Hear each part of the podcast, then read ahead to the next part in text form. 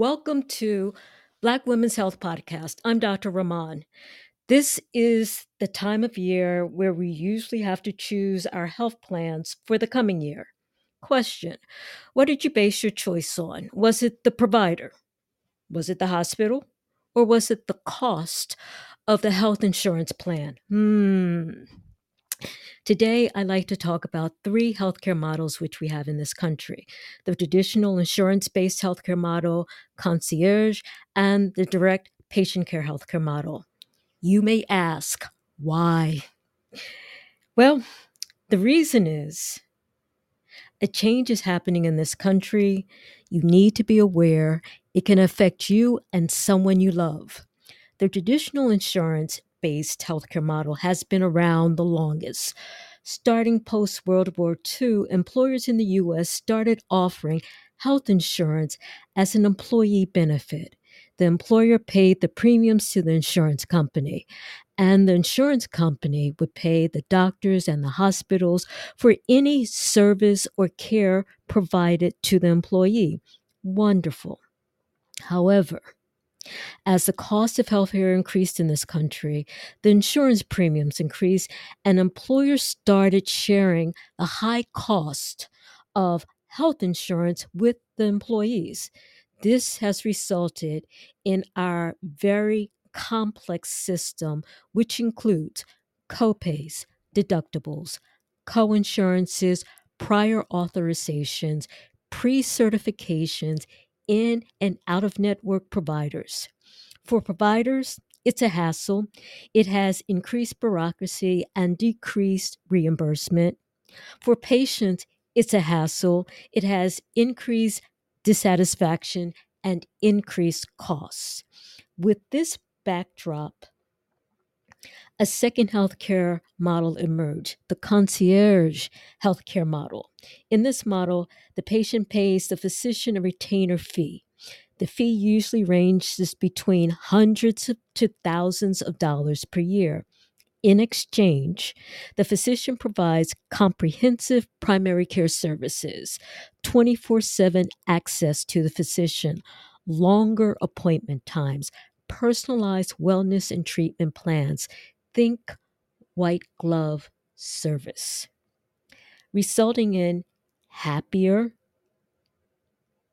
probably healthier patients, less stressed physician. The problem, it's not affordable for many. Some have argued it creates a two tier health system the haves and the have nots, which leads us to the third healthcare model, direct patient care, which has become increasingly more prevalent. In this model, the patient pays the doctor provider a set amount each year or month. That amount ranges between 50 to $150 per year per person. Like the concierge practice, no insurance is involved. Like the concierge model, the focus is on primary care services.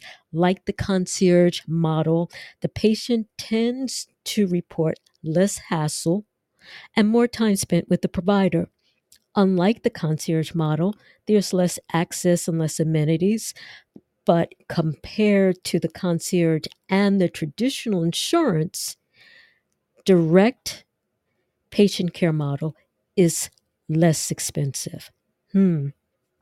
Less money, less hassle, same or better care. What's the catch with the direct patient care model? The catch is this the direct care patient model only provides primary care services. And what exactly are primary care services? These services include the type of things that you go for your go to your PCP or your internist or your family practice for, such as diabetes, cancer screening, annual wellness checkup, management of long term conditions such as asthma, high blood pressure, and some gynecological service such as pap smears. What the primary care services do not provide is specialty care, seeing the cardiologist, seeing the um, the dermatologist, seeing the gynecologist, hospital care, emergency room care. These services would then either have to be paid for out of pocket, which is a prohibitive expense for most of us, or the person would have to have had insurance to provide coverage for those services if they were needed. So you have me, you understand me. Even if you are using a direct care patient model and you pay a provider directly for primary care services, you will still need insurance. Yes. You will need insurance to cover specialty care, hospital care, emergency room care in the event that it is needed. Who will provide that insurance? Will it be your employer? And if so, will you have deductions and premiums to pay like before? Or will you get this insurance from outside of your place of employment? These are all very interesting questions which have to be decided on an individual basis, considering what makes sense for you and your family, what provides the best level of care that you can financially afford. Consider the following three scenarios single mom, fixed income with two children. One child has asthma. Mom would like a direct care plan because it's cheap. However, she's on Medicaid, and most direct care patient providers are not currently accepting Medicaid or Medicare. However, these models are constantly evolving, and she would be advised to speak directly with the direct care patient provider to see if that's true for her. Scenario number two professional woman with symptomatic fibroids, otherwise well. She may choose concierge care because of her time constraints. And she knows that her doctor will help her in deciding her options and offering referrals in the management of her fibroids.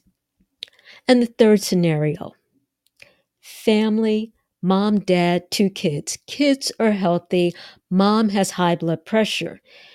They could potentially save money with a direct care patient model and a high deductible insurance. And so it varies from person to person, family to family. The bottom line is you have to consider health history, current health condition, financial condition when making your decisions.